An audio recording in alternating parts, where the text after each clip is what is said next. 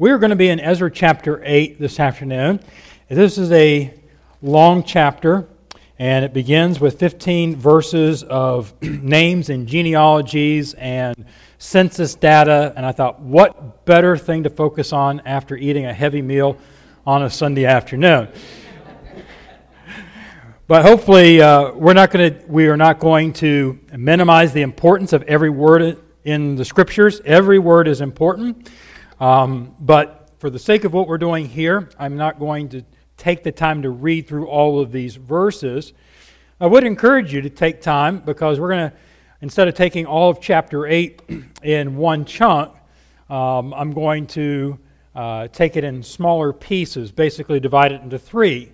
And these will be briefer messages, especially since we have the Lord's Supper this afternoon and some other things coming up in the next two Sundays that we want to do. 2 weeks from today will be Independence Day, July 4th. And so we'll have sort of a patriotic theme that day. And we will have an afternoon service on the briefer side. There is a social opportunity. It's not necessarily religious, although there will be some religious music at a community concert given at the Alabama Theater. It's free. It's put on by the city of North Myrtle Beach. And so anybody that would like to be part of that, we thought that we would just kind of, after the afternoon service, head down there and just enjoy some good patriotic music, about an hour to an hour and a half concert. And then some people might want to get together and go watch fireworks later in the evening, and that could be something that we could look at doing too. So, you know, a little opportunity to do some things together as the body of Christ that are just fun and enjoyable to do as well. And that's good too. So today, I'm still in 6 o'clock mode, right? This afternoon, we're going to look at just one portion of Ezra chapter 8. And we're talking about what I'm describing as the careful advancement of the ministry. Often there is some misunderstanding by God's people, and sometimes by the leadership within ministry, as to what we are to be doing and how we're supposed to be doing it. And of course, the book of Acts is a great place to go, probably the primary place to go, for us trying to figure out how to be a church. But there are other places in Scripture where I think we're given some guidelines about how to carry out ministry. Because they were doing ministry in the Old Testament, right? It wasn't the church. It was the children of Israel, but they still had ministry. They were doing worship. And that's what Ezra is about. So just a reminder, they've come out of captivity. They've gone back to the Promised Land. They've come back to Israel, to Jerusalem. The primary project is to do what? Rebuild the temple, right? It was destroyed when Babylon came in, Nebuchadnezzar came in. They looted it. They took all the valuables out, but they destroyed that, and they destroyed the walls too. Basically, they razed the city of Jerusalem. And of course, Nehemiah is the story of rebuilding the walls. Ezra and Zerubbabel, being also a key figure in this story as well, is the saga of the people coming back with the purpose of, let's rebuild the center of worship. And that takes place first. Let's, take care of God, give Him the priority. And I always tell people, there's no specific statements, in the Bible. People are planning to make a move. I'm like, if you're planning to make a geographic move, find your church first and then figure out where you're going to live, right? And because that's what Ezra, let's get the church built, let's get the temple built, then we'll take care of the walls and the houses after that. And so I think there is an importance, if we not diminish the idea of where we need to carefully move forward in advancing the ministry. God uses us, excitedly so, as instruments to do the ministry. We do that just like they did in the book of Acts. We do it just like they did in the book of Ezra. So by the time we get to chapter 8, the temple's built, right? Now you're not done. Now it's start worshiping, start engaging in worship. But There are right ways and there are wrong ways. There are things to be addressed in here. And so we're going to look at this in three chunks. And today, as we're talking about the careful advancing of the ministry, we're going to talk about discerning and demanding. These are the needs for the journey of developing the ministry. So we're going to be looking at verses 1 through 15 and also verses 16 through 20 here. And let's talk about those two things, discerning and demanding. What do I mean by discerning? Well, figuring out what our ministry needs, right?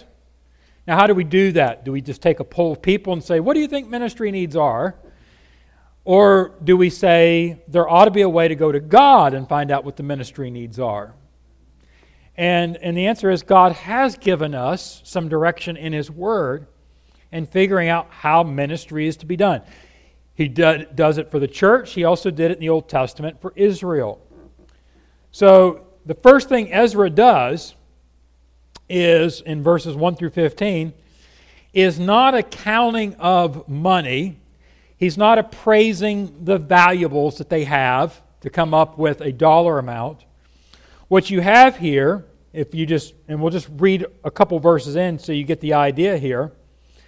Verse 1, these are now the chief of their fathers, and this is the genealogy of them that went up with me from Babylon in the reign of Artaxerxes the king, of the sons of Phinehas, Gershom, and of the sons of Ithamar, Daniel, of the sons of David, Hattash, of the sons of Shechaniah, of the sons of Perosh, Zechariah, and with him were reckoned by genealogy of the males 150. Of the sons of Pahath-Moab and Elihoenai, the sons of Zerahiah, and with him 200 males.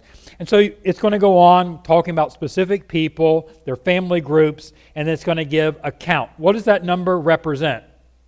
Is it their bank account? No, what is it? The number of people, right? It's a recognition of warm bodies, exactly. So the first thing he's doing here is a counting of the people. There were, and you can double check my figures if you want, but I sat and added these up. There were 1,754 males with additional family members totaling as much as 7,000, because we don't know how many children and so forth like that there might have been. And then there might have been servants that came along too that might not have been equated in that count, because they're talking about heads of families. But I want you to notice in verse 15. So here's Ezra, and he says, "And I gathered them together to the river that runneth Ahaba, and there abode we in tents 3 days, and I viewed the people and the priests, and found," or we could say discovered, "there none of the sons of Levi." Oh no, we've got a problem on our hands. So what's exactly going on here? Well, the term or the phrase "gathered together" carries the idea of a careful collection. So whatever Ezra's doing here, he's very methodical about it. It's very important. It's a top priority for him. He wants to make sure nothing gets omitted or overlooked in all of this. The other word here is the word "viewed." The Hebrew word literally means to separate. It has the idea of discerning, because when you're looking at something with discernment, you're separating, this from that. This is good, this is bad, this is valuable, this is not valuable. So that's what he's doing here when it talks about him viewing. He's not just glancing over it. Hey, great looking crowd. He is very carefully going through there and assessing what's going on here. So this is a rendezvous at the river. And what they came up with was, out of everybody that was there, and remember there's over 1,700 males, and out of that there was no what? There were no Levites. Why does that matter? There's 12 tribes, so maybe there was someone from every other tribe. But why is it important that there be Levites? Levites were involved in what? They carried out the worship. Now this could give you a dilemma, right? It was a dilemma. So immediately you have a problem to solve. One way of approaching it would be to say, well, based on our extenuating circumstances, You know, we can just appoint whoever, since there are no Levites. But you know, there's a precedent in Scripture where God's work needed to be done God's way, and people in faith said, we're not just going to shortcut things. We have a modern parallel. When I say modern, a New Testament parallel, that we're still following the blueprint. In the book of Acts, the church just explodes, right? It's like one of these amazing chia plants that, you know, you wake up the next morning and boom, it's there, you know. In one day, there's an explosion of thousands of believers, and now you have a church. And you had elders, you had pastors, right, that were there. They were there preaching and teaching. But they soon learned that there were other needs other than just praying for the people and preaching to the people. The people had tangible needs. And there were widows in the church, and they were being neglected. They didn't have families. And so the pastors, having the heart that they did the right thing. We thought, well, we got to take care of these ladies. But after a while, they realized this is taking up a lot of our time. Not that this isn't a priority, but they realized maybe this isn't a priority for us. So we got to solve this problem. Prayed, Spirit of God led, and we're now given a pattern that we still follow today by the institution of an office that's based on a Spirit-given gifts, right? And we call those men that serve in that office what? Deacons, right? And the New Testament, as you go into the pastoral epistles, 1 and 2 Timothy and Titus, we see some guidelines that God cares. And we ought to care what God cares about when it comes to delineating how we're going to advance ministry. How are we going to go forward? And sometimes you can be put in a rock in a hard place, can't you, when it comes to certain things. It's like, well, I just don't know how we're going to have deacons.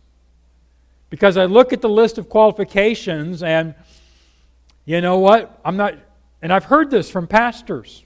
I've heard this from people in churches. I don't know how we're going to have deacons because I don't know that we have anyone that's qualified. So what do? Unfortunately, sometimes what they do is they start skirting some of the qualifications.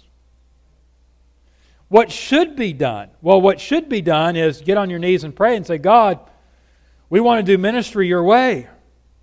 You're going to have to raise up the people. Think about it. We're doing God's ministry. Don't we think God's viewpoint of it ought to matter more than anything else? It really does begin with a passion, a burden. And I think Ezra is going to exhibit this burden and this passion. And maybe this was something that really caught him way off guard. I get the impression that maybe it did. It probably never occurred to him that he's going to, you know, hey, we're building the temple. The temple's built. And it's like, okay, let's do it. What? We don't have any Levites? You know, who missed that one, right? Sometimes I think that God providentially creates situations to see how much we'll trust Him. I mean, it wasn't just an accident. It wasn't just fate. It was God's hands are all over this. When we were up in Chicago for 8 years at our former ministry, I was the children's pastor.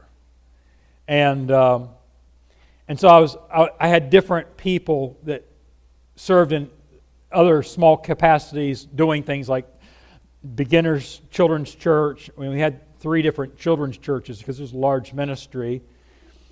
And then there was the interaction between the church ministry and the really large Christian school, which had an enormous preschool. I mean, just a gigantic preschool. And so they had aside from the principal of the school, they had so many preschoolers, they had to have basically an administrator just of the preschool. And this lady was just cut out for this ministry, this role. Her name was Linda.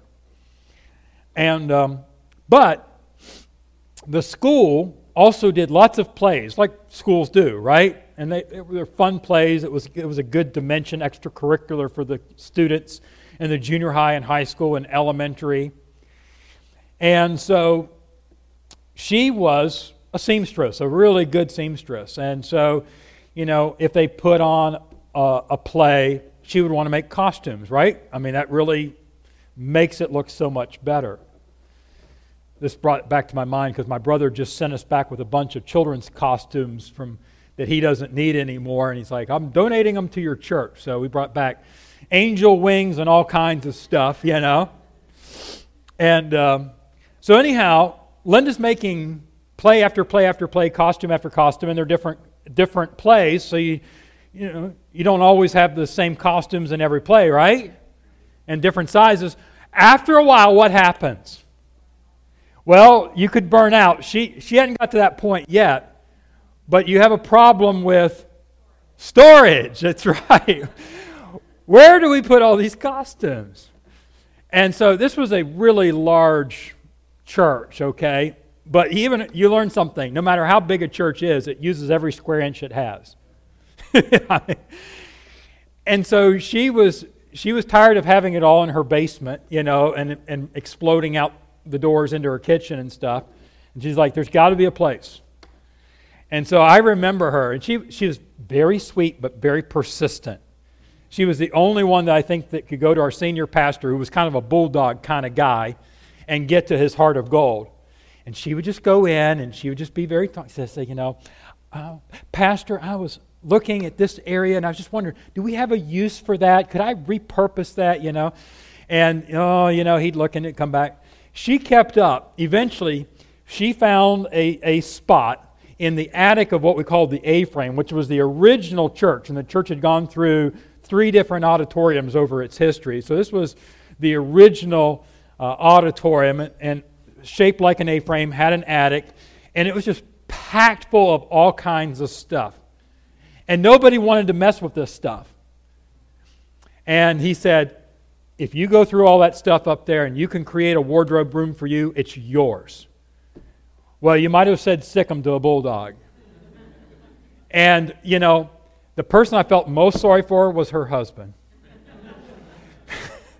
Because poor Mike, he was up there building shelves and rods to hang stuff in there. But you know what? It turned into the most amazing wardrobe storage organized. You remember that place, you know?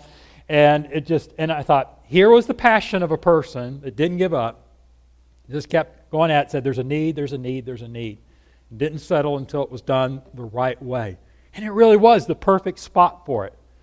To this day, I have no idea what she did with all that stuff, okay? And nobody seemed to care or question about it. But as I think about the ministry, I'm like, isn't that what we need? We need people like Ezra's that will say, you know, I'm looking over what we have, what the needs are, but we need function. We need ministry to happen, but it's got to be done the right way. So we need to have discernment, the eye of discernment, and that has to be driven by our understanding of the Bible. Secondly, there is the demand.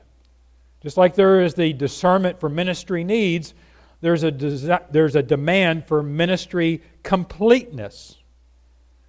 Notice verses 16 through 20.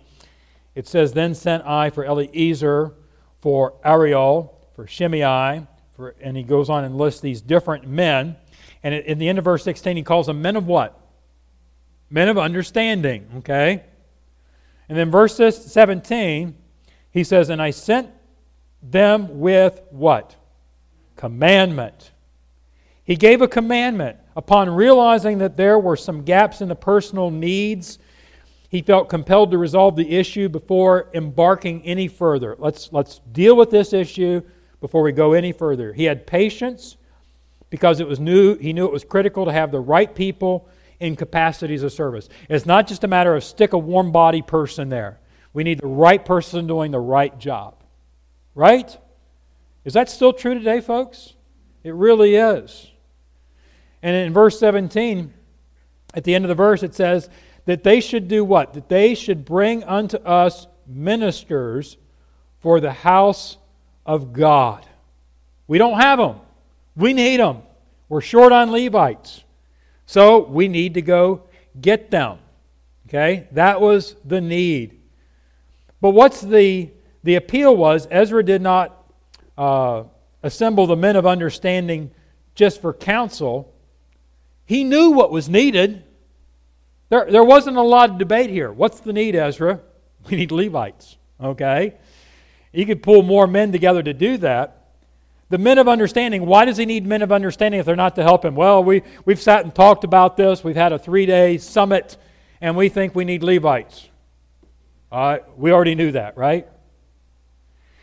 It is so, if you go down to verse 18, and by the good hand of our God upon us, they brought us a man of what?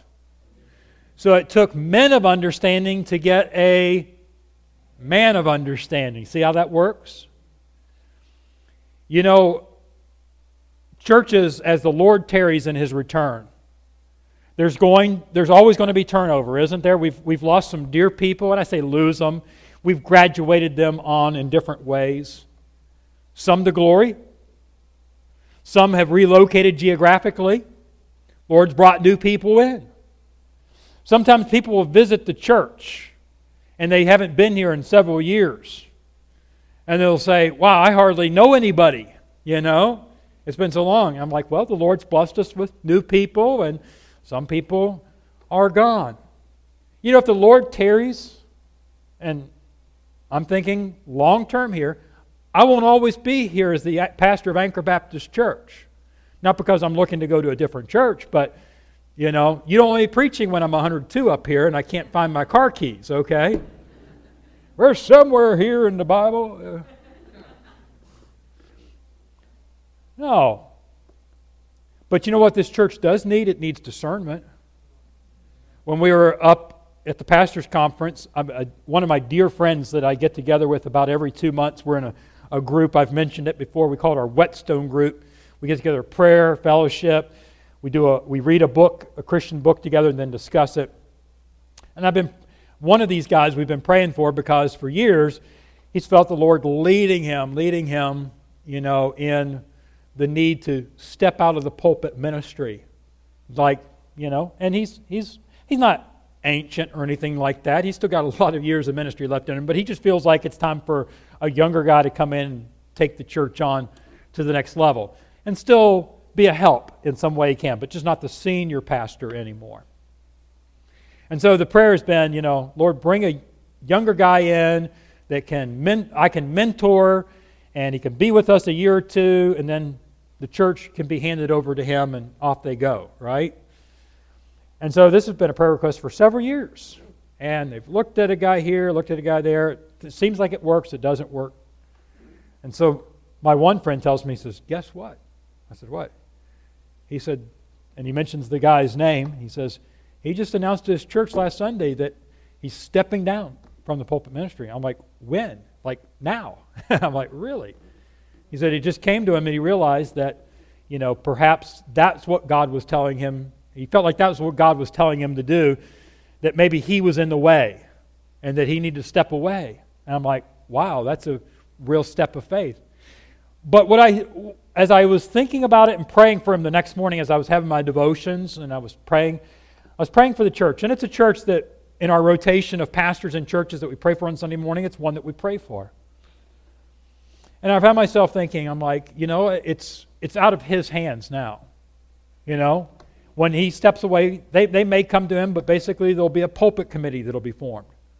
Who will that be? Well, might be some deacons, might be someone elected out of the general congregation, but then ultimately the congregation will.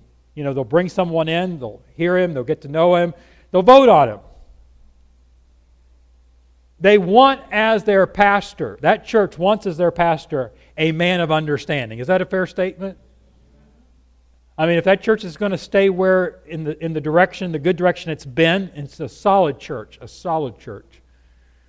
They need a pastor that's a man of understanding. He gets it. He has a solid belief in the Word of God. He knows how to apply it to a modern worldview without bending in faith to the world and capitulating. It takes a man of understanding. if they're going to get a man of understanding, they have to have what? Men of understanding. Exactly. So what is that? How does that apply to us here at Anchor Baptist Church? Like I said, I won't always be, or someday we need to pray, God, help our church congregation always to be growing, always developing spiritually, that we always have people of understanding, so that this ministry will continue as Jesus tarries, to hold a line that it has a strong belief in the Word of God and the fundamentals of the faith. And it's easy for a church to say, well, that's all right, we'll just get the right pastor. When Pastor Wood's no longer here, we'll get the next right pastor. That won't happen unless you folks continue to be people of understanding, right? We need discernment, but the demand of ministry is that we be the right kind of people. And then notice verse 19.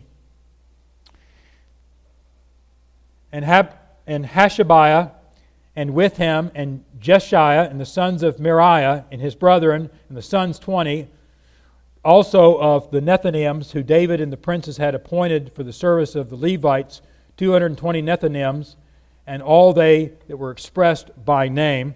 It's not what I was looking for there. Down lower, he talks about, I wrote down the wrong. They were a man of understanding, okay? So God's hand is upon them because they have this priority of being the right kind of people before the Lord in their understanding of Scriptures. So vacancies are going to exist for many reasons in the service of the Lord. People move or are active, but the Lord can always fill those gaps if we will persist in prayer and be people of the book. So may God help us as we continue to talk about advancing ministry in the right kind of way. And the Lord would help not just our church, but other churches as well.